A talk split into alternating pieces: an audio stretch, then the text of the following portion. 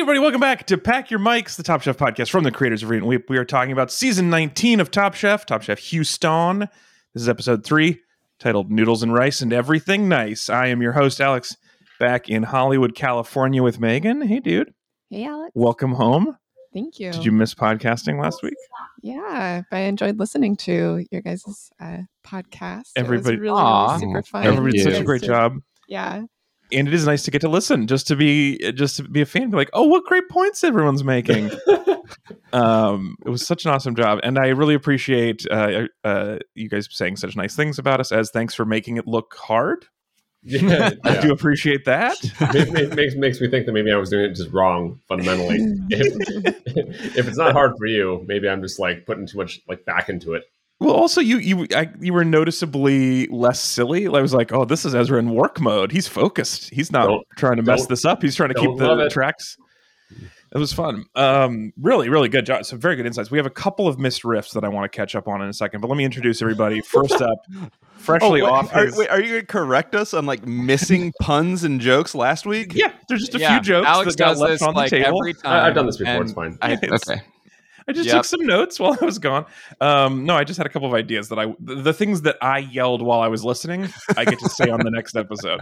Um, so, our uh, big thanks to our fill-in host, but joining us again back in his more comfortable chair from Northern California, it's Ezra, and of course Sarah. Good morning. Hello. How you guys doing? Hanging in. Hanging Got- in good. I got Um, pastries. oh, you're back to pastries. Yeah, you didn't get as many when you were hosting, Mhm. so I'm glad you got pastries back. Um, also joining us from Brooklyn, New York, it's Chris. Hey, buddy. Hey, hey. And from lovely Burbank, California, it's new Sarah and Kyle. hello. Good morning. If you hear any clicking in the background, it's our daughter playing with a toy, but she's fine. Yeah, she's got the dangles above her bed. It's fun. Um, we uh, yeah, we have we have new babies to the show and fewer Disney movies, so it's things are like progressing, I guess. Everyone gets to like live with our families. It's super fun. Um, let's talk about Top Chef though. Um, oh, actually, first let's do some missed riffs from last week's episode. Okay, so first of all, um, I was a little, little interested. You guys were talking about the, the football uh, challenge, obviously, and we did not discuss just how insane it is that that was a high school football field. It's too big. It's too nice. It was crazy. Well, Oh I, mean, yeah. w- I w- we talked about it off air before and like just Mhm. Got past it, but it's not just a high school. It's not simply a high school football field. it's a high school football field for a school district. So Right. like high schools play there, but it is shared by every school. Right. Still, Okay, that's in- but that's insanely big. It's like big That's enough two. that the, it's the whole district is going to show up at once. Is the idea? Yeah. yeah. And it just seems like maybe I I always assume from my experience with high schools that if you're putting that much work into the arena to the stadium, you're you're not also putting that money into biology textbooks. Like No. usually that is at the expense of academics. I'm not Um, sure that school district has biology. right. That I don't want to little bit concerned. presume, but it is a lot of money for one particular area of your school that's not inherently academic. Um, also, when you when you guys were talking about tattoos, um, the lack of visible tattoos on people, I do feel like we you didn't discuss God's favorite restaurant, who has a dagger on the side of his head above his ear. He's got a visible underhair tattoo. Oh, we simply call him noticed it? No, missed that. Oh yeah, Noma. Yeah, Noma. That- God's it favorite is restaurant. big. I have I have noticed that, and I the first time I saw it, here's how big of a nerd I am. I thought it was a letter opener. I don't know. I don't know what well, it the is. pen is mightier, Sarah. So your weapon is just as scary. Uh, yeah, this is what he got. He got for the classic art of letter writing. yeah, just a badass chef who writes letters, tattoos it on. That's great. Um, and then lastly, my idea was during the um, uh, one of the letter writers had suggested um, an Astros cheating challenge. And I just wanted to suggest my idea for that cheating challenge to celebrate the Astros winning the World Series through dirty means is chefs in teams of two that have to work together, but they can only communicate through banging trash cans on the ground. mm-hmm. That's Yep. it. So you do your dish and you're like, bum, bum, bum, bum, bum, and then the other is like, oh, I got to do that part. And bum, bum, bum, bum, bum. Okay, let's just pause and, and sort of dive just a little deeper on that. Yeah. What are you communicating by banging on the trash can? I mean, uh, Where the, Hot, the hot behind. meat is. yeah, where, the, where the meat is. Put Where, it under the grill. Yeah. for Yeah. example, yeah, inside, outside, fastball, curve. I mean, you get Yeah, whatever five field. options. Yeah. Or maybe maybe it'd be a competitive challenge where you'd have teams of two, but there's two separate kitchens, and there's one cooking chef and one spying chef, and like the Mhm. other, like so Oh, each yeah, each one is like spying on the other teams and trying to communicate things that they can do by banging a trash can, right. and they have to You come have, up you're, with you're their watching own. the teams cook through a telescopic lens really far away, and then you communicate that with trash cans. But it's it also be a thing where there, if uh, let's say there's twelve contestants, uh, chef contestants remaining, six ki- chefs are cook- cooking in two separate kitchens connected by one long hallway where you can hear from kitchen to kitchen, but you can't say anything. So Right, in right. each kitchen, the other. Uh, all right, no. So six, 12. Okay, three. this three is chef- almost as complicated as the football yeah, this challenge. is Yeah. nearly as convoluted. And So uh, all there's right. 12 chef testants, six teams of two. Each kitchen has Okay. three ki- chefs cooking, and they're Yes. cooking, trying to cook. I I don't know what there is to like gain information on, but there's three chefs cooking in each kitchen, three chefs not cooking who are equipped with a large trash can and a, a broom. And each Like team has so far. to come up with a communication method to know how they can spy and communicate based on what's going on in the other kitchen. But they, it's basically six people wailing on trash cans trying to figure out some like uh, something, something SOS, like lobster. yeah. some okay. some way of communicating. But it's just a bunch of trash cans being beaten all at the same time. Uh, uh, as long as the Astros have an asterisk, that's all that I care about. That's worth it. Um, just us talking about it to remind everybody. Uh, your trash can that trash can challenge would work, Kyle. Um, lastly, Jay number one asked us to describe the best wildlife we saw on our hike last week. None. Tragically devoid.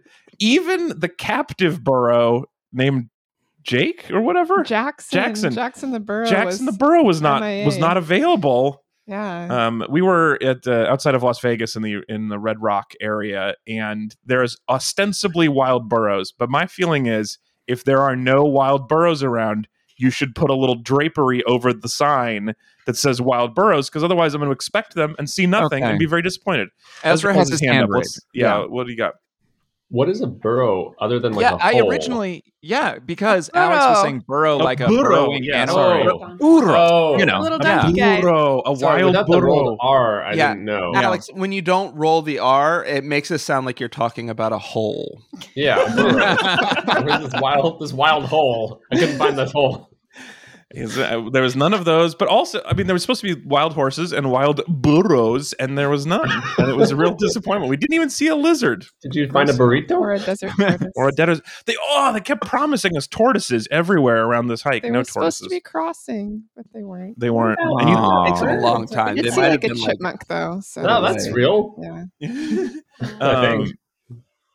Yeah, the chipmunk was cool. Little desert chipmunk. It was it was all right. I went to Montana this Um, summer and went to a prairie dog town, and let me tell you, that was a town of prairie dogs. I love a prairie Mhm. dog town. They have whole societies. They really do. Yeah, they're and they're so attentive, and they they work as a team. Um, it's very is very very fun. All right, so no, that is uh, that is our uh, all the work we need to do for last week. But now let's jump into episode three. So the chefs are joined by season three champion, uh, Miami winner er, turned Silver Fox Hung, aka the reason we all own cleavers.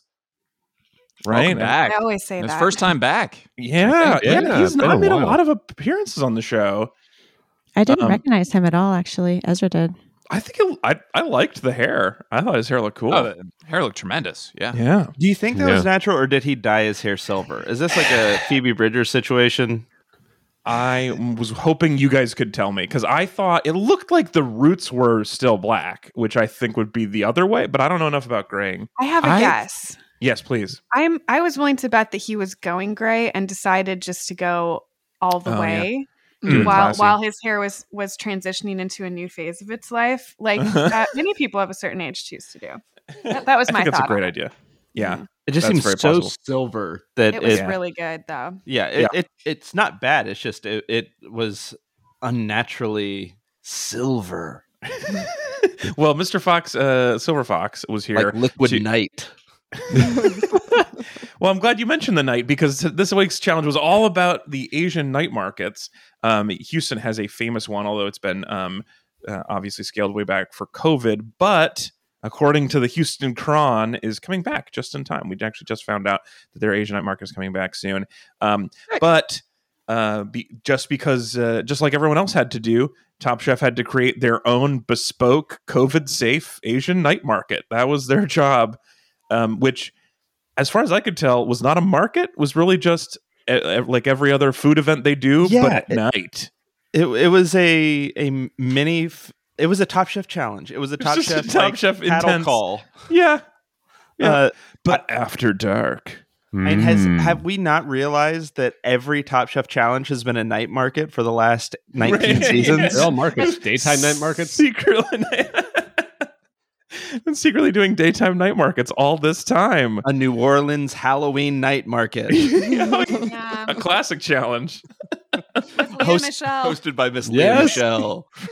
Well, it um it was I it was nice that because they couldn't go to the night market because it was down at the time that they brought in a lot of the chefs from Houston from their the night market to make a fake night market inside. But then when they did the challenges version, yeah, it was just people cooking like every other challenge. Well, the indoor Um, night market felt more like an exhibit at a food museum. It's like the, the hall of Yeah. Houstonian Asian foods, and like Yeah. the, the the the museum curators that are just sitting there all day making like crudités.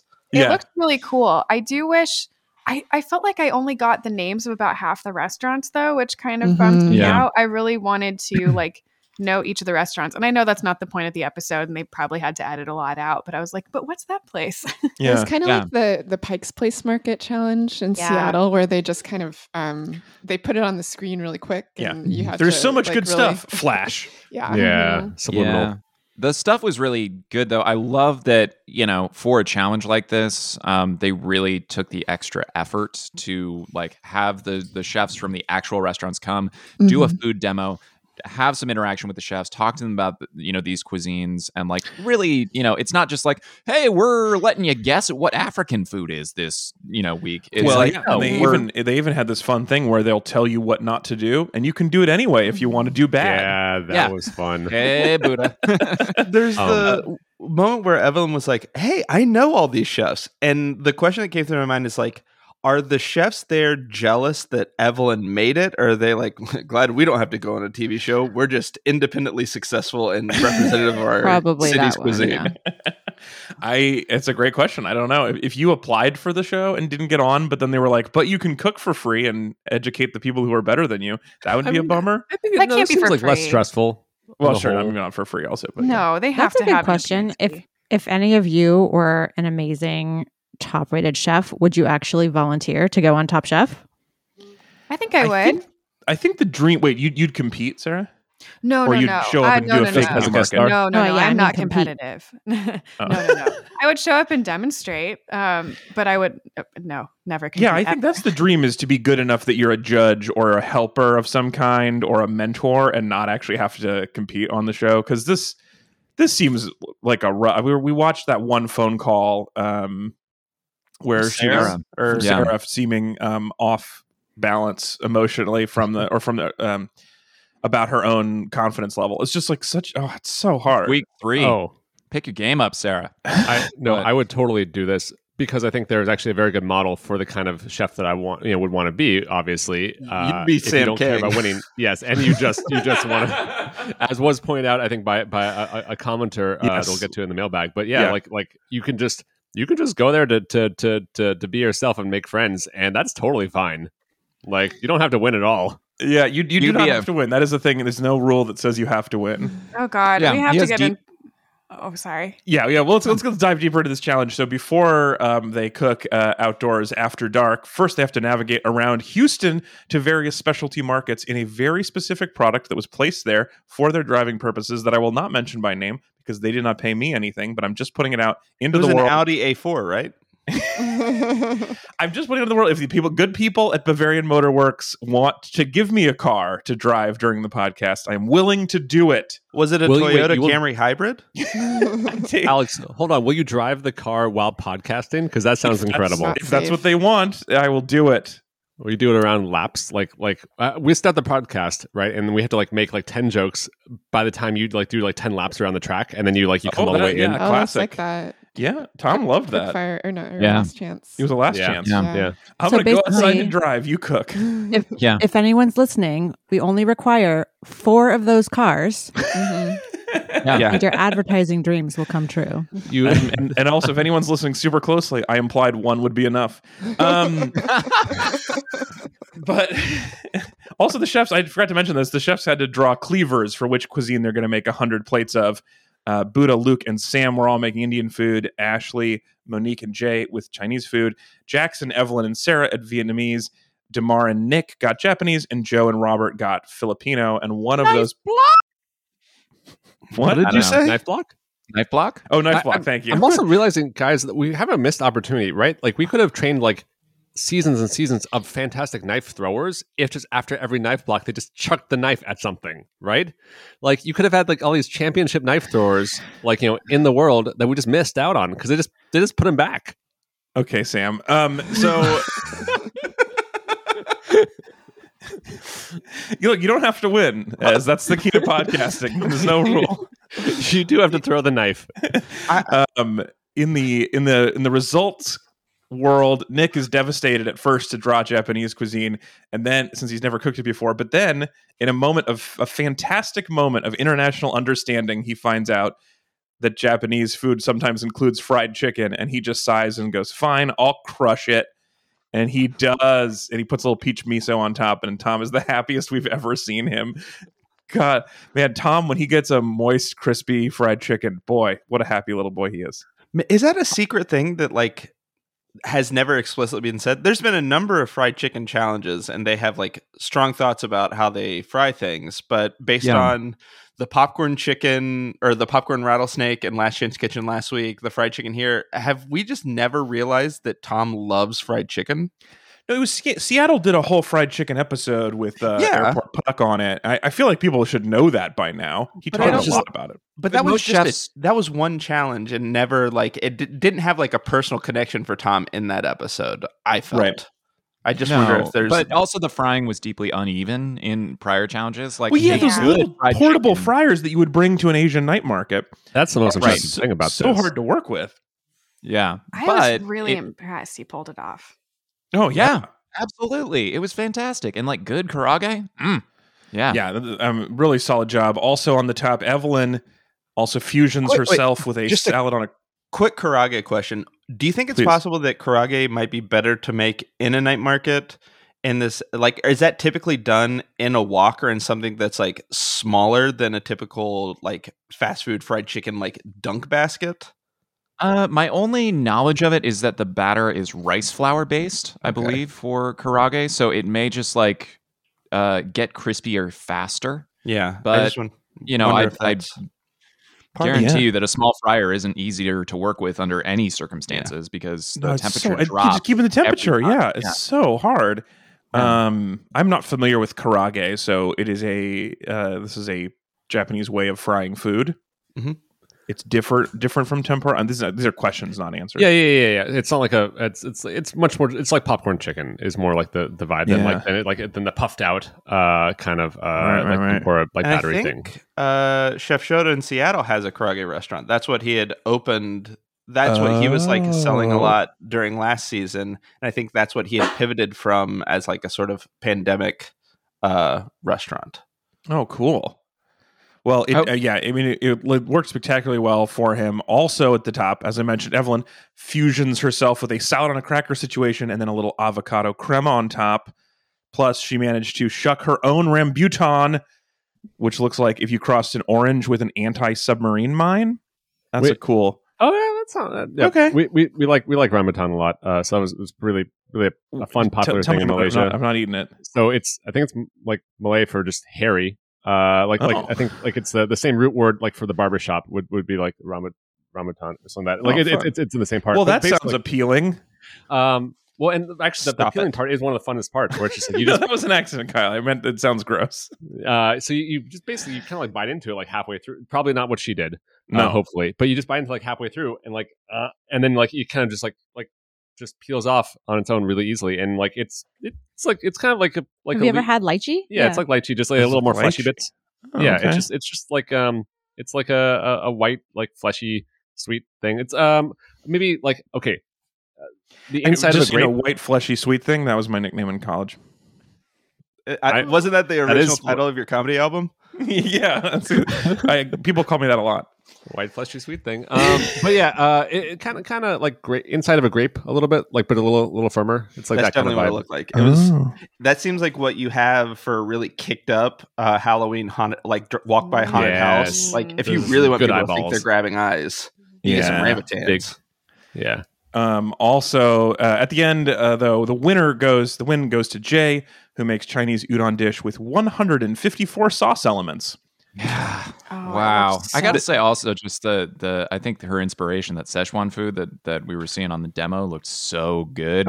Really Oh, good. Man, it looked so good. And like yeah, Jae, uh, let's talk about Jae Let's for talk a about Jae. second because Jae seems to bumble her way through and like you know there's it seems like we're 3 for 3 in terms of statements from Jae that are just wild like oh I've never cooked blank before. And it's like wait what? Then why are you trying to uh, uh, okay sure. And like she's bumbled her way to the bottom and bumbled her way to the top but and maybe it's just a stylistic thing but i i just i'm not super confident that she's going to be consistently good I think Bumble Bumble undersells her energy. I think more like Tasmanian Devil, like whirlwinds her way through. yeah. I think where it's just like that. Like I think she's like she's like there's a lot of like like it's happening. It's all happening. Like I think like it's not. This is not like this is not Dumpy Tuba. Uh, this is this is uh this is like a Fly the Bumblebee. It's hard to tell because they gave the you know there was the comedy edit of her putting all of the different elements into it, and then Tom Sure. even like razzed her about or s- somebody razzed her about it, like oh you, there's more, you got to keep putting more things on it, and he that tried to take it before. it oh he tried to take it before it was ready, all yeah done. yeah, yeah. um, she had even more to put on it, which that is not an energy that go that always works on the show. The the, Mm-mm. the that's a lot of that's a, lot, a tough way to make dishes like this, Mhm. but I mean this one is just I just I love a big a, oh give me a fat noodle. Mm. well, also Mm. She you she must just really understand flavor and texture and you know get Yeah. the salty and the sweet and the tangy and the sour and all of that together because when I was watching the judges Funky. that yeah the yeah funky it's like you can kind of almost feel that feeling in your mouth of like I don't know what flavor this is it's just addictive Yeah. Well, yeah. Ooh, if you ooh. look at a lot of the other dishes in the night market, is like it, not a lot of the things they were cooking felt like what you'd expect from a typical night market, but this was like exactly what you want of just like a lot of stuff stir fried noodles. You kind of like slurp up while like everything felt a little bit more fine dining than night market based on what Yeah. it looked like. Right. E- even the whole setup, which looked like a fine dining setup and not a night market. In fact, nothing about it really felt like a night market at all, except for the night, which was there. That's that is Very part of. I consistently. mean, that's half of it, honestly. Um, does everyone have a, a, a quick? Um, wait, you can kind of the as one of the No, parts Asian of the night market? Okay, fair enough. Um, do does everyone have a favorite noodle like off the top of their bat? Like Oh man, I've never not liked a noodle. How could I? Yeah, top, all the top- noodles, all, all are noodles are good noodles. Yeah, all noodles are good noodles. I mean, Yeah. I I'm not crazy about a zoodle, but I don't Ooh, like. I don't no. when you try to fake me with a noodle, but a real noodle, I'm all there. Doesn't count. I I love a pappardelle. Like I like a Ooh, thick, yeah. wide Ah. noodle, like a I noodle do like that's a wide noodle. really wide, but then also just a chunky strand of of carb. Yeah. Me, I I- like yeah. small shells because I am bad at twirling pasta. It's one of my Oh. shames. Do hmm, hmm. you like a, bi- a big spoon and just like just sort of like Yeah, know, or like I cut it like a gullet? heathen. It's like whatever Oh, I can do no. to not drop it everywhere. But I'm just terrible at spinning pasta. It's just right, good to eh. know. Yeah, There one time a waiter in grandfa- there are Italian grandfathers who did not take well to that comment just now. Well, I know, and I'm so sorry. Like it was so bad that a waiter in Italy like grabbed my fork from me one time and like spun my pasta and handed it to me without saying a word. And I was like, oh my god. like a baby bird, like Yeah, an it's like- Italian baby bird. They want me out of this country, and I cannot blame them. I'm disrespecting No. the cuisine. Oh, that's sad. Um, but yeah, get you some little shells. That'll solve it. yeah, they're I- fine. When you're talking about pappardelle, I love a pappardelle, but I also like angel hair. Like I like all the widths of a good pasta. As you're making some faces. Have you? I don't like cooked- angel hair. It's really like- tough to. uh, It's really, I mean, in my opinion, very tough to like. Like it's like like you can't. I can't land that that plane consistently. It's it's too short a runway. What about vermicelli? It's the same thinness, Oh, yeah. but that's my Love favorite. vermicelli. Yeah, I didn't think that usually lands. That's rice though. It's different, huh? hmm But you're right. Still Also, a rice noodle. noodles are also amazing noodles. I mean, Yeah, like a wide flat, like noodle, like a Oh, pad see ew noodle. a Oh, yeah, noodle. yeah, Oh like the, yeah, the, the the chow fun, the the the pad see ew, that that that that that that thick uh, Mhm. rice noodle. I, I like that a lot. yeah, Chow very- okay, yeah. So there's no all, all noodles are good noodles, man. Um, I think that's the set that we settled there. Just us remembering noodles and being really happy. That was a Yeah. fun segment. Enjoy this moment. The noodle Um, cast. Meanwhile, on the bottom of the challenge, um, a Buddha asks his mem- his mentor if you're allowed to fry samosas, and is told absolutely not, which he interprets to mean yes sometimes. So he fries around and finds out. Whereas Ashley serves Tom 90 ounces of chewy steak and 89 ounces of daikon radish, uh, which would be difficult to eat in most situations, but especially um, served on a sword. So uh, Yeah. Tom skewers that dish. And then there's Oh. Sam, you guys. There's Oh, Sam, Sam. the Ezra of Top Chef. Um, He The- used every strategy that Ezra has recommended in the years we've done this podcast, all in one episode. Every single one. Like I, I feel like Ezra needs to defend Sam. No, I mean I think this is absolutely what would happen if someone listened to my advice. So, you know, because like here's the thing: the real, yeah, the real top chef is the friends you make along the way, um, and and and I think that's he did that. I don't know. Mhm. I, I think like to have gone out so quickly, but burned so brightly in our memories. I think that's really the best. he did go out in a, a potato blaze of glory for sure. yeah, sure. and I think he's still like he is still absolutely like like I don't know if he's going to win it, but he still will be in the conversation for for uh, fan favorite, which is pretty impressive after two episodes only. The journey I went on from you can taste crazy, me being like, this is cool. Wow, what, What a like great guy. that's really great. That's so fun. To this episode being like, oh no, he messed up. How is he gonna recover? To being like, oh, he's just trying to sell his big mistake like a deliberate fun choice was like Yeah. so Yeah. wild. I could not Yeah. believe that. so so it's sort of like potatoes where you get potatoes one way and you're like this is really fun and then you get potatoes 28 ways and you're like this might be a little too much starch that's how i felt with sam we got sam 28 ways today and it may have been a little bit too much sam for me I, I- I get it, but also I understand like you know if you have like a like a you get the wordplay and then you kind of work backwards from that to the dish. It's well yeah so let's way- so let's this is the dish. So sam is cooking indian food and he is absolutely dazzled to realize that words in other languages have english equivalents. It blows his mind. So he finds out that alu means potato and he is obsessed with that idea and so Oh. blinded by that idea so excited about that idea that he decides to not bring the potatoes with him to the night market he You leaves know them at home? Committing to that name of that dish after seeing Padma's expression was one of the bravest things I've ever seen on Top Chef. Me, I would simply also- die, but Sam kept on. well, it, it was sort of the opposite of the way Ashley took the feedback. It was Ashley, right? Where they were like, Are you going to marinate it? And she was like, I'm thinking about it now based on your reactions to my description of the dish. And Alex, it wasn't just that; it was like you're gonna marinate Yeah, it, right? right? She and she's like, "Well, but- now I'm thinking maybe it's a mistake not to marinate the dish and just to coat it in potato starch. But you know, I think I'm just gonna co- just gonna try it." Yeah, she, like- but she at least like saw the feedback. Sam was like, This face means you love it, right, Padma? I think look, I think that's worse to like to get it and to to to ignore it. I think like to not get it, then you're doing the best you can I, still. don't- I mean, it's hard to say if you which that, all right. better or oh, worse. Ashley's still there, so I Is don't know. yeah, is Sam a delusional crazy person? Up for debate. you He- know? well, Do he we did think- leave. Do we think that at any time he said, "Yeah, I left my cooked potatoes at home"? Right. So, so we have to get to this part because this is the key. So he leaves a big uh, pot of simmering potatoes as a snack for the PAs when they leave. Um, they, they stay Which behind. also isn't a good idea. That's not how you make vindaloo. it's The also in Navarro's potatoes- vindaloo. Yeah, this is a Oh, crucial good point. point. Boiling potatoes is not how to get flavor from sauce into potatoes. Those potatoes water taste them. like water. Well, maybe he was going to cook them in the sauce night of, because this is- is also the night before. Like you have to, I guess he's like Yeah. parboiling like par- parbo- them so that they will cook in the sauce. I, I'm Yeah, you giving do- him yes. Okay. as much benefit of the doubt as I can. Yeah, yeah. It, to be to be fair, yeah, it's probably okay. true. We're being pretty generous here, but Right. like So then- you know, So then he leaves them behind, and he, but fortunately, he has some backup potatoes, and he comes up with the idea to grill Thirty them. and minutes. it's- Thirty minutes to cook like rawest potatoes imaginable. Yes, Straight And- from God's hands to your plate. He makes this interesting choice um, where it's sort of like if you like wear your shirt backwards and then someone at work is like i think your shirt's on backwards. And you're like that's how i wear it susan. And then for the rest of your life you wear all of your shirts backwards to never admit that susan was right. He does that with I like he, this. Like he just decides for the rest of his life that he is going to say he's always wanted to grill potatoes.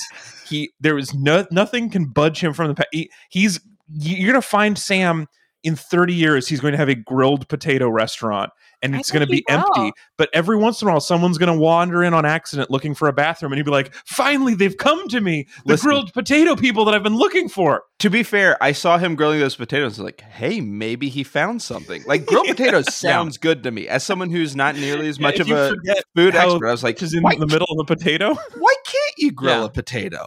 Well, Well, Megan made a good you point. Like, if you maybe took them on like a mandolin and put it like basically your potato chips It's grilled, A could harder maybe- way to make chips.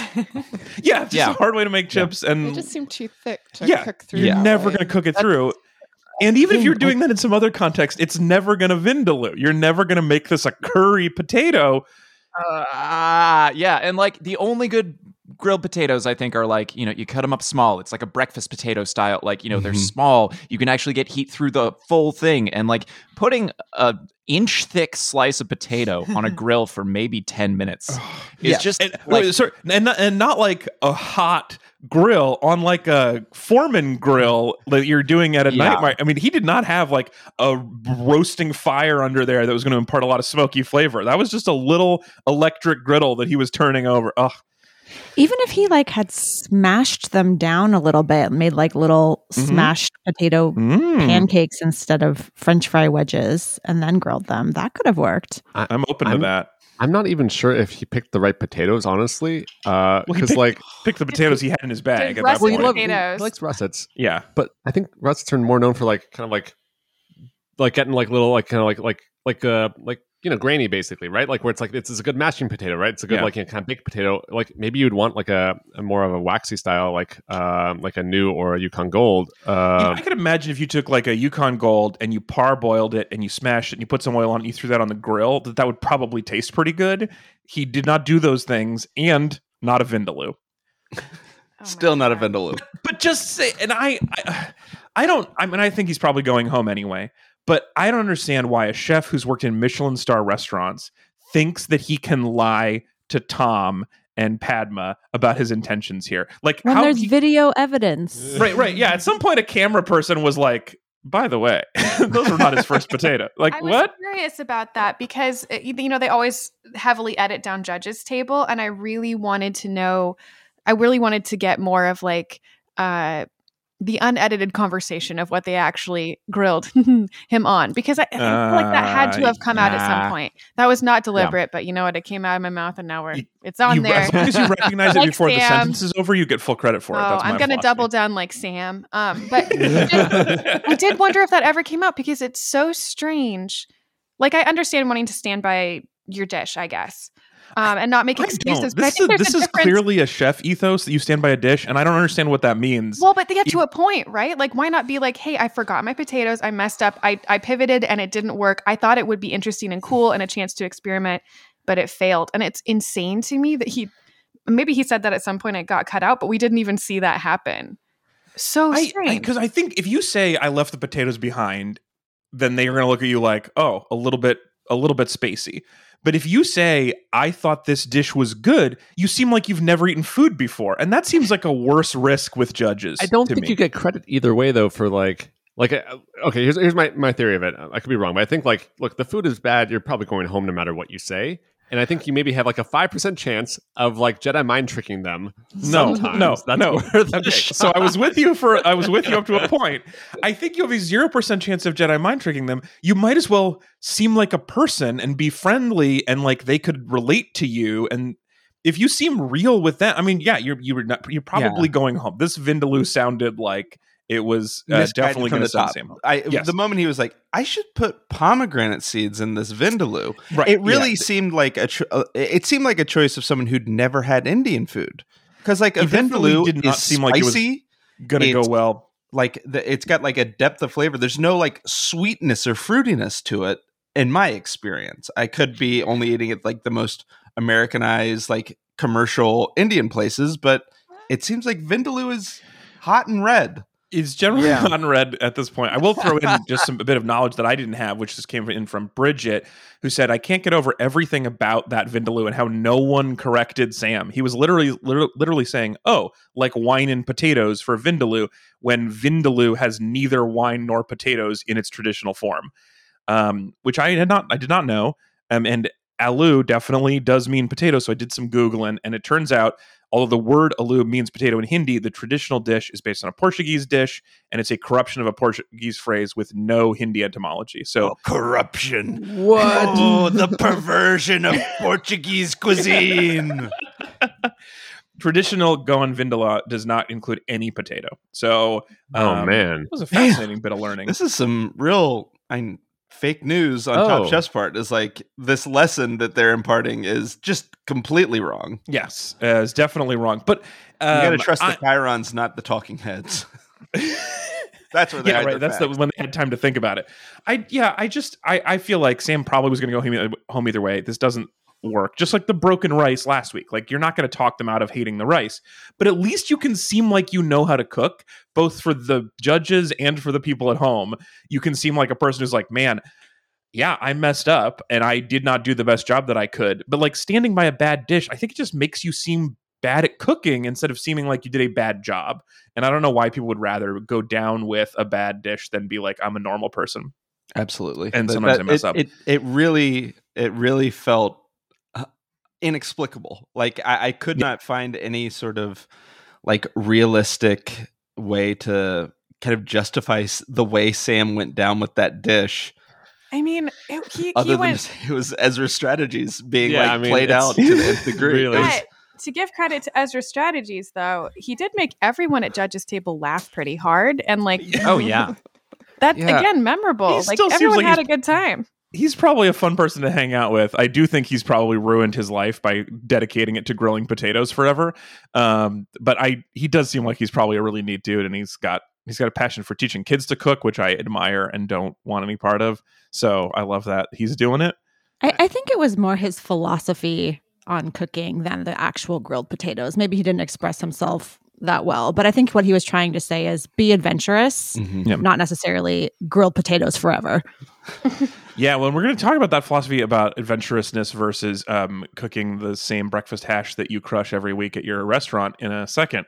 A um, couple other thoughts on this before we move off the elimination challenge. Um, uh, I wanted to bring this in from Dave on Facebook, who said, um, "Judging next to judging the Evil Queen challenge, besides Charlize Theron, I've never wanted to be involved in a Top Chef episode more than this one.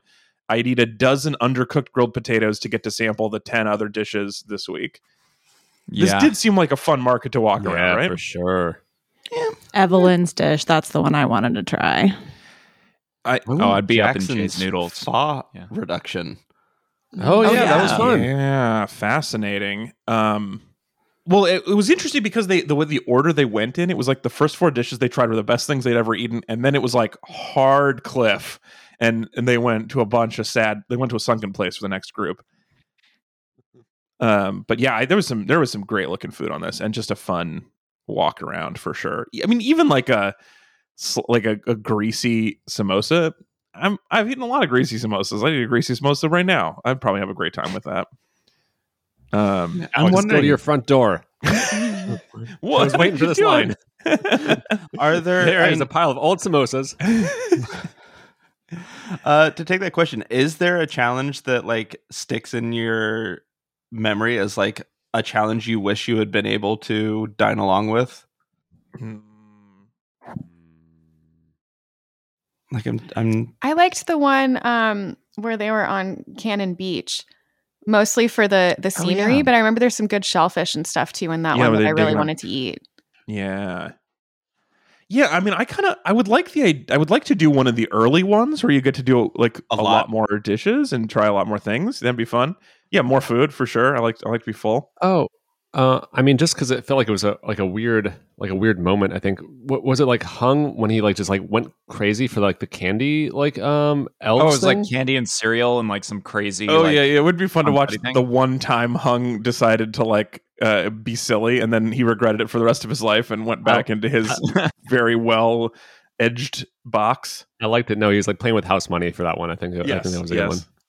Yeah, that was Yeah. fun. I'm sure there's a bunch of other ones, and nothing's jumping out at me right now. But Maybe Um, would be the weird Halloween New Orleans uh, night market hosted by Lea Michele because that was Ooh, that that, was like fun. early on, lots of people cooking and like it was chaotic. It was, and also, I one of my favorite things on TV is people doing a non-seasonal dress-up challenge. Like they had to be being in Halloween costumes in March uh, for the filming would be really fun. Yeah, they were And all just- like eating rice balls and like cat ears. It was very funny. yeah, and I just, I just would love to be around the judges where they're walking around going like, "Happy Thanksgiving." Oh, there was a Foo Fighters. I think. Oh yeah, Oh, the Foo Fighters the vegan show. Thanksgiving. No, I don't think they were vegan. It wasn't vegan. There were there were vegans on board, but it's not fully vegan. Yeah, some of it was vegan and it went badly. You know it's so terrible? We, so we so over Thanksgiving we rewatched that with a person who works for the Foo Fighters currently, and yeah, uh, yeah, uh, friend of the show Dan is the works for the Foo Fighters and um, was having Thanksgiving with us, and he was he had joined the he joined the um, the tech crew of that band like six months after that challenge, and he so he texted somebody who was at that Thanksgiving and was like, "Hey, do you remember that thing you did for Top Chef?" And their text back was, "Yes, it was disgusting." Yeah. Aw. So it went worse than it seemed to go on TV. The band generally remember that as like just a terrible meal that they ate in the middle of not Thanksgiving. Oh, oh that's Yeah. incredible. How heartbreaking. I mean, when you watch, w- w- we were watching like, oh, this will be so fun. You'll see your friends, and we'll they'll make great Thanksgiving food. It was such a rough Thanksgiving. There were a lot of foams. It was still early in the foam Yeah. time, I think, of Oh, the show. It was in the foam foam period, which yeah, they were not into. But that was the Oh. Hosea season. yeah, Hmm. well, Jose Yep. It was it Yeah. was not a great challenge, but the fact that the band in their memories is like, oh, what a terrible day is so interesting. but but to their credit, they did not ruin actual Thanksgiving because it was nowhere near it. That's true. Yeah, they just messed up a Tuesday in March. Yeah, it's fine.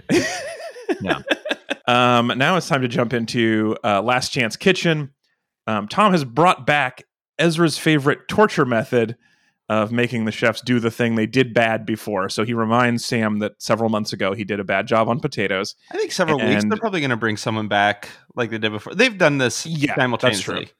Yeah, it's it's it's simul- but it's not as you leave. It's probably like one day right before they bring him back. So a few weeks ago, Sam made bad potatoes, and he's been regretting it ever since, even though he still won't admit it.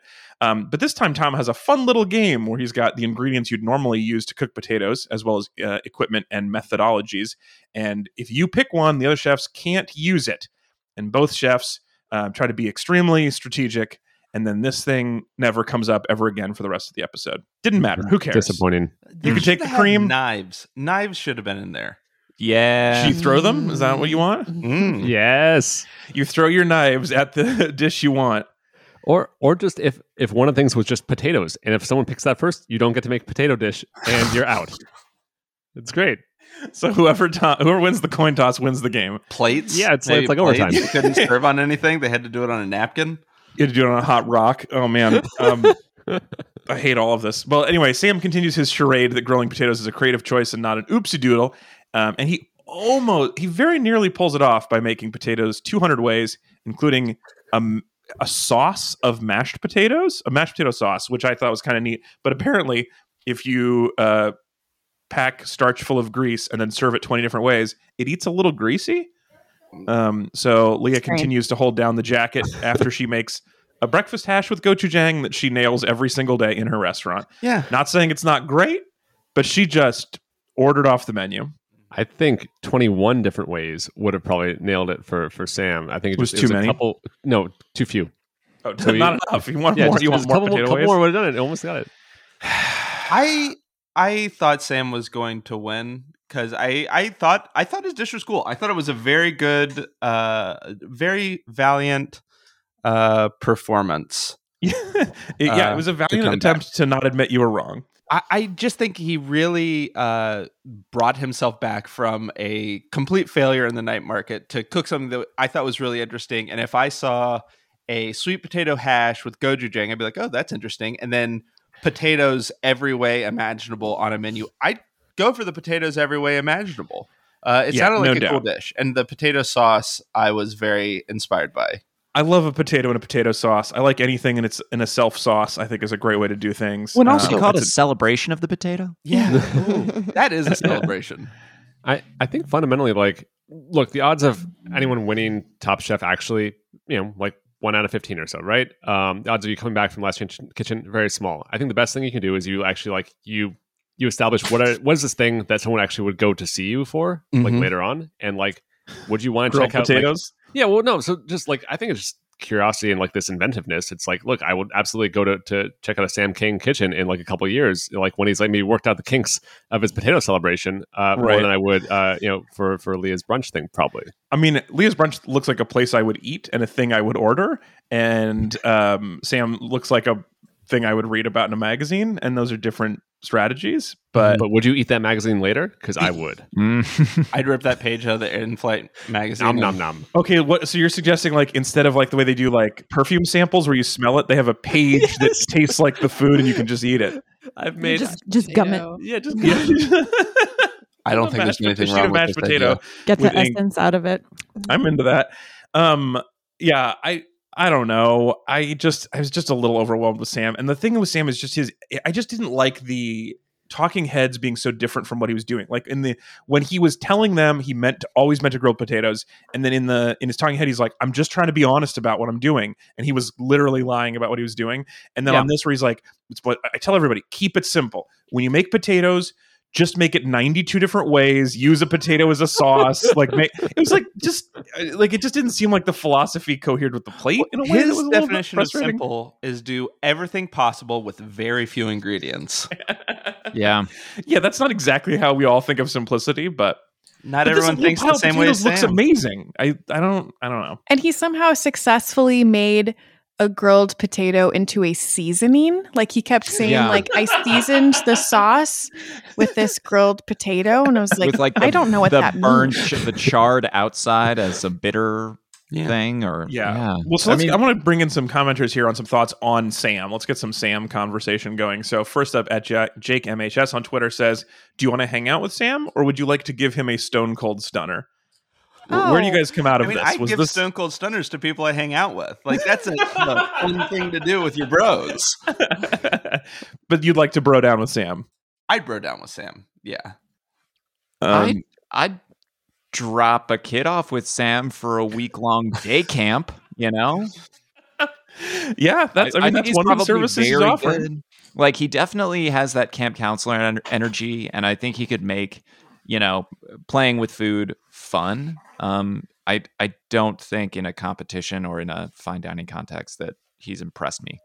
you I mean, he did. He worked at Eleven Madison Park and Momofuku. Like the dude, the dude Potentially at the do- same time. I don't know what he's up to. he can clearly cook that level of food. Um, some other comments I just want to get through. We'll get to the full mailbag in a second, but just some other Sam specific comments. Um, Ren also says, My partner and I can't tell if Sam is on all of the drugs or none of the drugs. He's on at least fifty percent of the drugs. No, don't if know, Sam's going to do it. He's going to do all of them. He's, think- Sam seems. It it seemed like a, a, a s- a CBD gummies, perhaps. Was I mean, the speaking from experience, I would vote none of the drugs. Um, I think Yeah. it's definitely possible to be this way. Not many people, but I think there's a niche that are. So and then isn't he truly winning? You know, yeah, right. Yeah.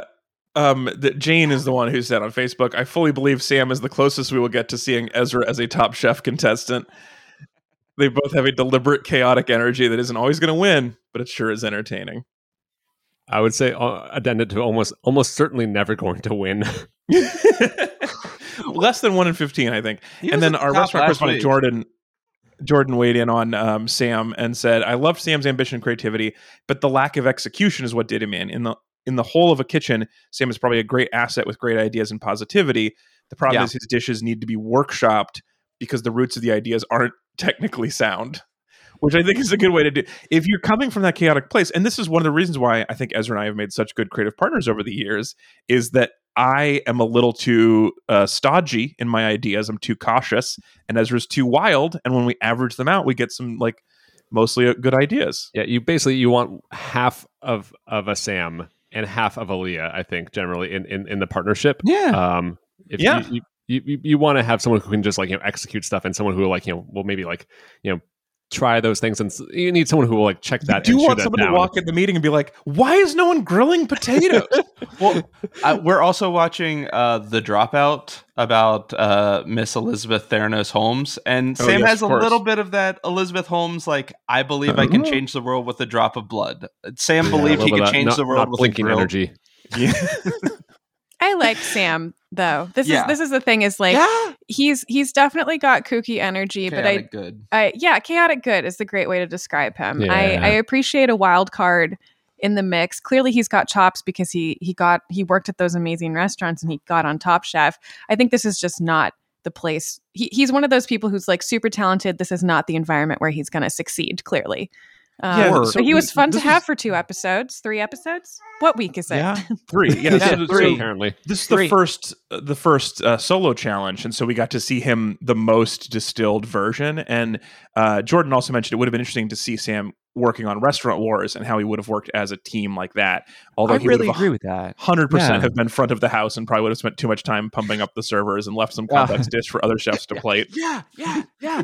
No, I mean, I, I agree with Jordan, and I, I agree with this statement that, like, uh, the more I think about it, the more I think, oh, Sam's really good as part of a team. And I saw that energy, and I saw him, you know, hyping up his teammates and like doing a pretty good job in some of his, uh, at least some of his food, and and really being a good collaborator. But perhaps if the structure of the season had been different, where it had been more team challenges, and he had skated through a couple of indi- individual ones um, he might have gotten his sea legs. Yeah, Mm, for, yeah. his, his Sam legs for sure.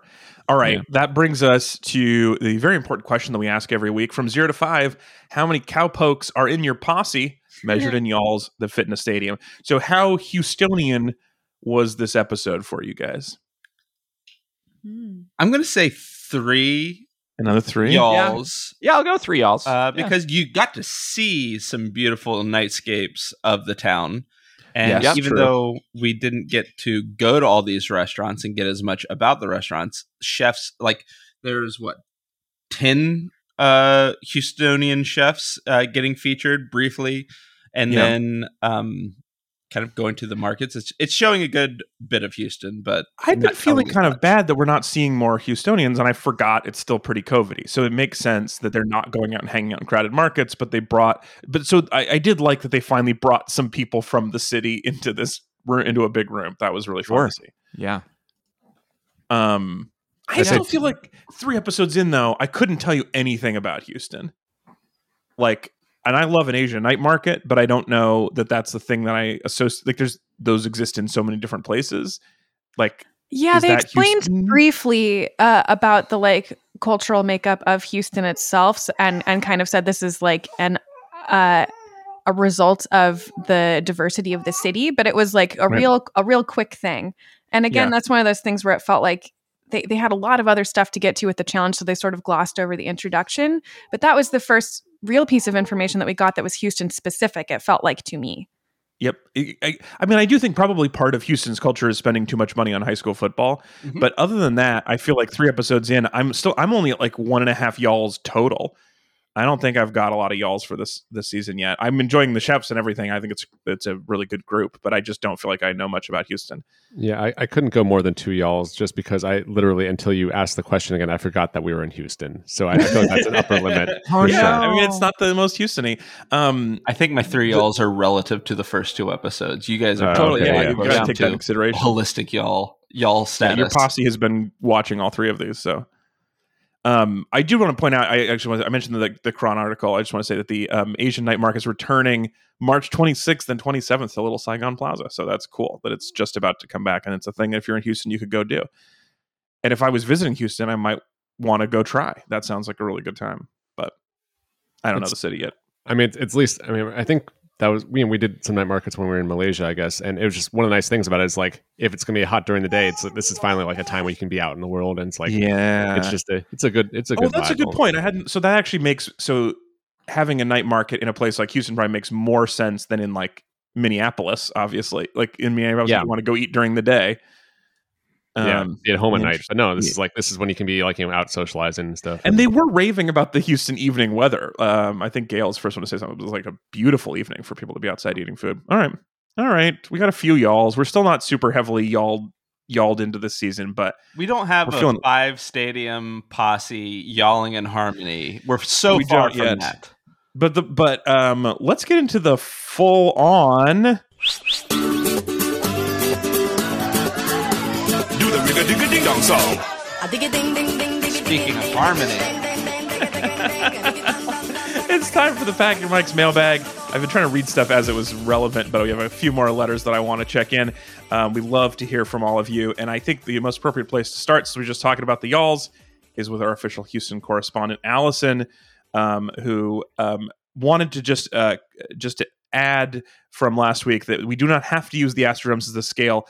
That was Allison's brainstorm before she'd heard the y'all scale. I So like I don't know. Keep Yeah, sending no, in it's- more. It's canon now.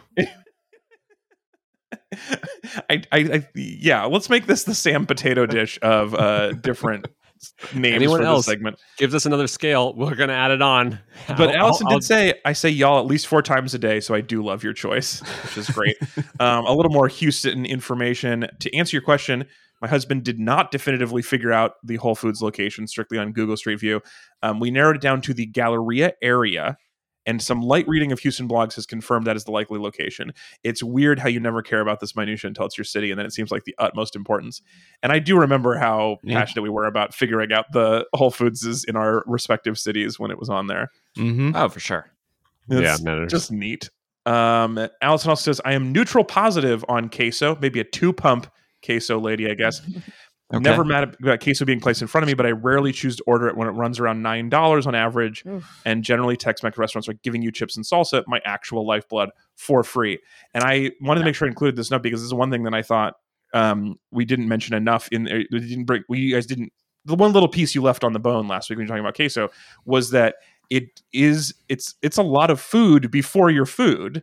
It is a heavy app, and you are getting chips and salsa for free in most.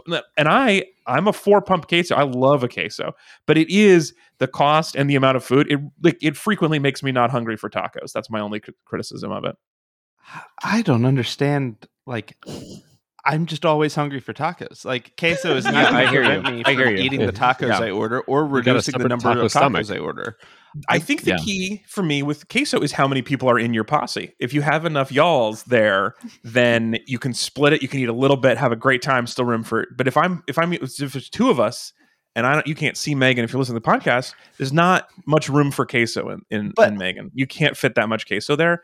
Um, and so I'm doing most of the heavy lifting. I eat three quarters of a queso by myself. Now I feel I feel a little bad. That's, but I think that's, I, I'm a, in a similar situation with Sarah, who's, were you a one pump or a zero pump? I think I was like a nun pump at all. I'm not Yeah. a queso gal. I think like mm. I- it's a similar situation. We don't order queso that much, but Alex, you and me, dudes Let's night, go. no ladies. Let's go ham on some queso, Kyle. There's there's multiple quesos on the table before we tear into some tacos. No wives, all quesos. uh, Allison also adds, I was so confused about these stupid high school football nonsense. Could they not get a marching band, a few fans, any actual Houston humans Yeah. so it help it feel less like they were filming on a weird soundstage? Also, Tomball is a solid hour or more outside of Houston's downtown, um, but I think the stadium is brand new, so maybe it was just Tomball wanting some professional Jones Yep. drone shots of their new place, which I think is very funny. The way to do it. Well, Um, they can and also lastly- they can also say like, oh, Tomball School District Stadium uh, hosted Top Chef. It's hosted a major as TV show. featured. Yeah, that's so true. I missed that that was the name of the stadium. I thought that was the name of the game that they made up. Yeah, it's like football, but instead of your feet, you have to only hit the ball with the tom. Wait, why would a school district football stadium need to advertise anything? Look Uh, how big more it is. They obviously there. need whole- Merchandise. yeah, They just, need to merchandise. just, they just need to justify it. Well, also, yeah, like uh, the Foo Fighters play there. You gotta have a lot of to keep the business of a stadium that size. You Yeah. really need to bring in. I don't know for sure. Um, it does seem like Tom Ball would be a good name for like when you cook and you have stupid rules on a football field. That's such a good point. Yeah. Yeah. I, I play Tom Ball. Yeah. Chef Tom. Um, uh, Allison concludes, thank you guys for all you do. Ezra was a great temporary host, and I wanted to make sure and tell new Sarah and Kyle congratulations on the new addition. Oh, Thank, you. very much. We don't know how much Thank queso you. she wants yet, but we'll let you know when she decides. They didn't, you know, the other thing is they didn't really discuss what it takes to be a queso. I thought queso had cream in it in addition to melted cheese, but a lot of it looked like they just melted cheese and that was fine. Do you not put cream in it? It's whatever. If you're cheese, you just gotta be able to like to spread your to like to dip, right? Like I think it's what what you need to have to make There's a, no a rules. Okay. spreadable dippable cheese. Well, they didn't That's give my- any that's my rules guess. last week. That was one of the de- detraction detractions. Yeah. Uh, that was what made like last week less satisfying. Was uh, the Oh, here's a question: Would you guys queso up your burritos? Would you do if you were in like because because because uh, Chipotle uh, recently added queso to compete with the other fake Chipotles that had queso as one of the options. oh, Qdoba. One of the things I love about a Qdoba is that they uh, had free queso forever. yeah. I mean, I don't uh like Chipotle queso. I don't need Chipotle queso when I go to Chipotle, but I'm not going Right. out of Qdoba. I'm not leaving Qdobes without a little bit of queso. Yeah, me too. That's the what's this, that's their that was their big thing. I think the Q stands for queso. I'm Uh, so an- conflicted here. Another really good queso is Moe's uh, Mexican Cantina. I think that's an East Coast burrito franchise. They have Mm. extremely good queso for their nachos. Not familiar. East Coast burrito franchise does not sound like like a phrase that I'm initially saying is like- a good phrase, yeah. but Yeah. maybe maybe Moe's can do it. Um, There's a uh, Denver has a like punk rock Chipotle. This is whose name escapes me right now. Illegal Pete's. I just found it. Illegal Pete's. Um, I oh, we, I went there. it's We went there. which I really like. Yeah, it's like it is just like really loud punk music and and but basically very similar to Chipotle. But they have queso and their ch- queso is quite good. I love an illegal Pete's. I love a place where I make my own burrito. I don't mind admitting it. I Yeah. feel a little embarrassed. It's not the but if I can if I can Make pick a burrito, throw some Make queso your, make your own seems a little a pick your little- own. Yeah, I mean, I think like yeah, Describe direct your own, compose burrito. your yeah. own. Yeah, compose. Yes. All right. Um, moving on in the mailbag. We don't need to talk about this anymore. Um, Carolyn says, uh, or perhaps Caroline, I don't know, says, uh, big fan of your show. Now that we have more of the cast personality, I got some thoughts. First, Sam feels like a wasted spot on the show that could have gone to a, che- a chef that truly wanted to give it their all. Those oh, wasted. now that we finally know them, All right, Let me first take it to thought, Sam this hard. person was wasted. Wow. I think it's a little harsh, but I did. Um, it. I agree with this part. Even in Last Chance Kitchen, he didn't seem to understand why he was eliminated, and thought Mm-hmm. th- and thought the judges didn't want to think further than him. And I, I did feel like on he mi- seemed to miss Tom's feedback, which was like Yeah. that. You, it's not just about creativity. It, the dish also has to taste good. Right. And he was the most creative chef, but it was just like a grease ball.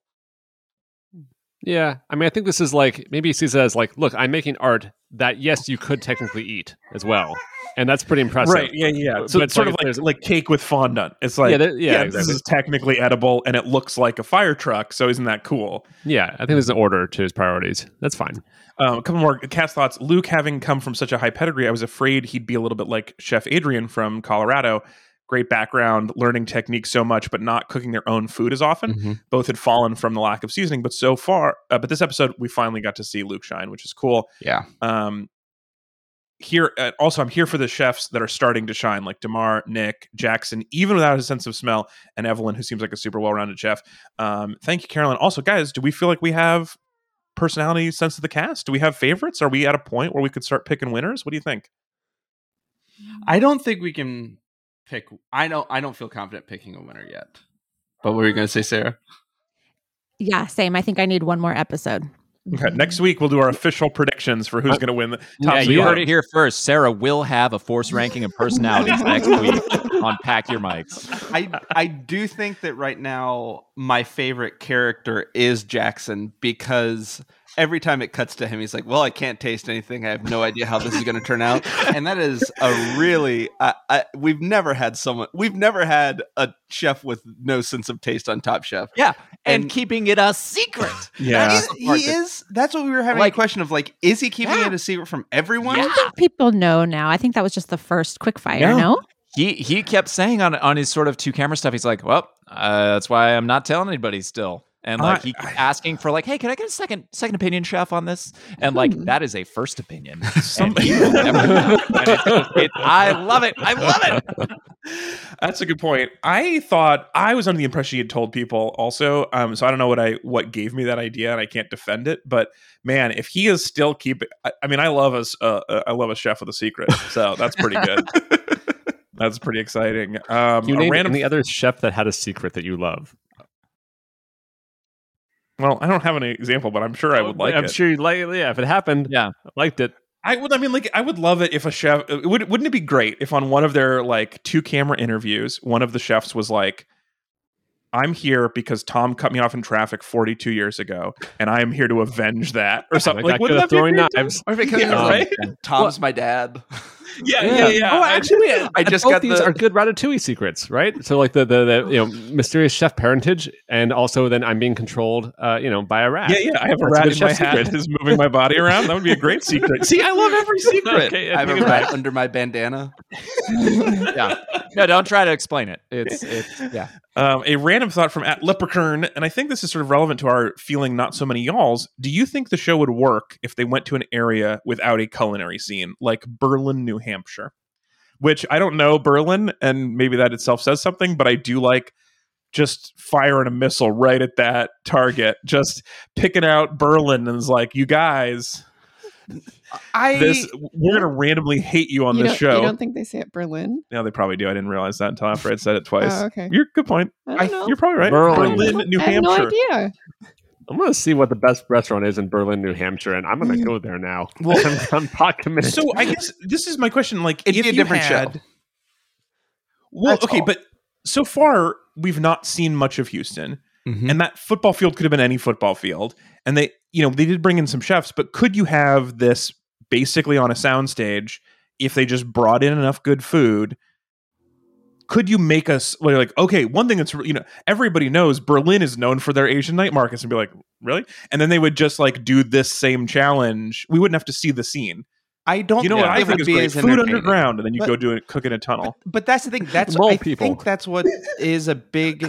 There's lots of things that d- separate Top Chef from other uh, cooking reality shows, but like that's what Master Chef is. Master Chef Right. is Yeah. Top Chef without a location and different casting parameters.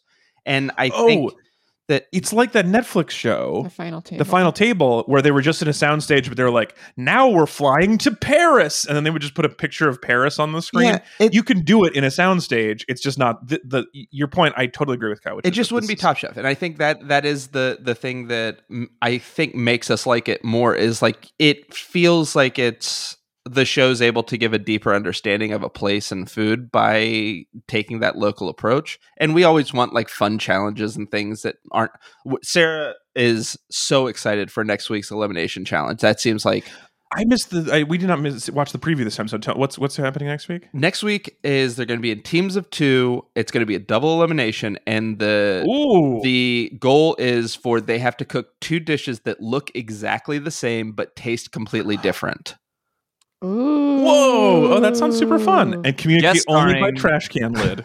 Yeah, So- but it is it, it's like a Wylie Dufresne, you know, Uh, yeah, sort of judge Mm. thing. like we just kind of watched this uh slightly in Netflix form uh with a show um is it cake? oh Um, yeah, The show is called "Is It Cake?" Yeah. It's based Yeah. on that thing where the viral videos where it's like it's a teacup and then you cut it and you're like, oh my god, it was a cake. Yeah. Yeah. Oh, So okay. it's- It's pretty ridiculous. I, I would not rec- I, I don't know if I enjoyed those like 30 minutes I had watched of it.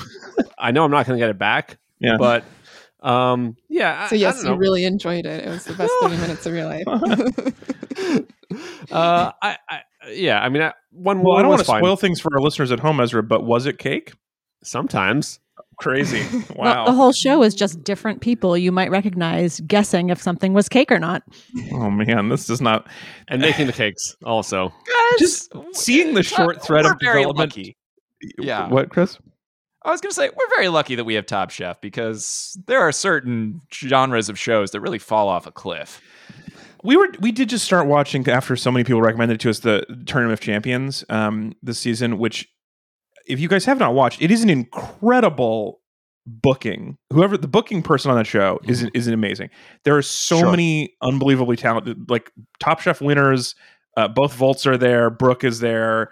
Um, but also like Top Chef Masters. Uh, Mhm. one of the guys who won Final Table, I believe. Oh, Um, like it's really, really good chefs, and just the worst host and the worst format of a cooking show I've ever seen. Yeah. Every challenge is just we randomly pick five things and you cook them. Could not care less. And also, just Guy Fieri standing there with his hands in his pockets, not even watching them cook. It's just like, what is?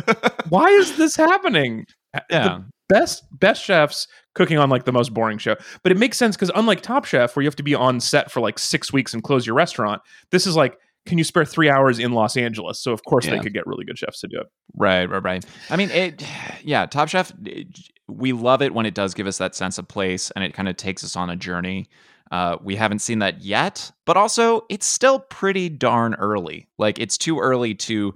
It's one week too early to force rank personalities. Like we still have a lot of chefs on our TV. We're not really exploring some of the culinary stuff yet. When I think about like the Los Angeles season, how great that was at exploring Los Angeles, or Yeah. New Orleans, or uh, even Charleston, where we got like much more of a sense of place. They weren't doing that with 12 chefs on the TV. They were doing that with like eight. That's very Well, fair. That's you a- know. well, except for New Orleans, like they opened in a swamp, I believe. But and also the Wow. LA. I think the, the third challenge was the Jonathan Gold challenge, and that like was so Oh, much yeah, LA. of all that, time. that was that was sick. Yeah. Yeah. Um, just to to tap uh, on that as well from Ren. Um, there's something about the cast this season that feels much like a new school year.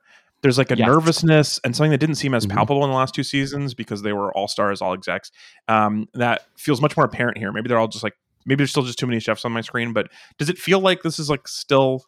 Is it COVID nerves? Are we like everyone forget how to forgets how to hang out, or what do you think is going I- on? Did you guys notice that? Do you feel that way? I think it's a good way to put it, and I think the thing thinking back in these episodes that is lacking is there isn't like as much confidence. There are there aren't enough like really confident people in how they've been talking about eh, themselves in their talking heads. There's there's a little bit of personality. There might be some hesitancy, but I just don't see the like really. Uh, it's I don't like. I, I, I don't think of the world in like alphas, but like there i- aren't many like alpha personalities yet. You have people like I- Lamar and Nick who are like Mm. What a, little bit- relief! Yeah, it there's that too. But even like with Portland, there was the Portland chef who like no one really Oh, yeah. loved, but like I, he added a necessary spice uh, to make it feel like you had something to hold on to. You it, there aren't enough people giving you giving me really strong feelings in these first three episodes. Yeah, I think what you said is like I think next week is when it really shakes out. Just like when Sarah said she would announce her big prediction to the world that was going to change everybody's opinion of Top Chef. I do think that is next week is the week that'll become apparent. Um, but that's the wrap up of the mailbag. If you guys have any uh, thoughts you want to send in, questions, comments, we love to hear all of them. Mailbag at packyourmics.com is the email address, best way to get in touch with us, um, especially if you're sending a spam. That's where the spam goes. You can send it right in there. If you got any, like, what was it last week as pumps of some kind? I or think it was a packing or shipping type thing. Oh, shipping thing. Yeah, yeah. All of Yeah. that can go. Uh, mailbag at packyourmics.com. We're also on Facebook and Twitter. Um, and we'd love to hear your bold predictions when next week, when it all becomes obvious who's going to win. Speaking of which, do we have any other bold predictions? We can't pick a winner yet. Does anyone, anybody have anything else you're expecting out of uh, out of the show next week or in the whole season? Leah's still going to run the table. I mean, it's still, it's still happening. I would. I mean, look, if you have a good restaurant, you could just keep serving dishes off that menu until you run out. Uh, I mean, Yeah. yeah, I'd, I'd eat at Leah's restaurant at this And point. what if what if back home someone's like you know like banging like a like a trash can together to tell her the next dish In uh, New you know, Jersey. they've- yeah, that they figured It's a out. very large, but that's a lot of garbage in New Jersey, right? Isn't that? Uh, yeah, it, uh, well, and I'll- maybe there's like a Pony Express of just like you know like different chains of like you know trash cans where it's like you send the message like you know via via trash can along the way and, and then pass it all the way. Um, wow. Yeah. I mean, it's not your worst theory, isn't it? but it's definitely not in the top three. Um, all right. Well, we're gonna if if we see anybody banging trash cans all the way across the world, we will talk about that on next week's episode of Pack Your Mics. Thank you so much for everybody for joining us. We'll be back in with all of that next week. Um, Megan, thanks for hanging out. Thank you. Let's go see if we can see some more burros. Yeah, I hope so. um, someday. Uh, Kyle, um, thanks for being here and say hi to Sarah. And Yeah, Sarah folks. sends her farewell. She's helping young Grace uh, Um, find joy. Oh, that's wonderful. um, I hope it's queso. Um, and Sarah and Ez, great chatting with you guys. Thank you. I'm I'm gonna go eat at Exile Burrito in Berlin, New Hampshire. Four and a half stars. Hey, it's not bad. Um, No. Out of ten. Um, and Chris, um, well, I was gonna it was gonna be you, but because uh, I was you were on the edge, but you actually you get a pass this week because new Sarah Oh, um left. So she All took herself out. So it's you get to stick around for one more week, but don't uh, let this be a lesson, Chris. Use this opportunity to really find your voice. And there's a kid being silly on one of the videos. Anyway, Chris, you can I stay. know. Oh, great. I'm going to take this to learn all the wrong lessons for next week. Sounds perfect. All right. Yeah. We'll, we'll talk to everybody next week. Goodbye. Bye. Bye. Bye. Bye.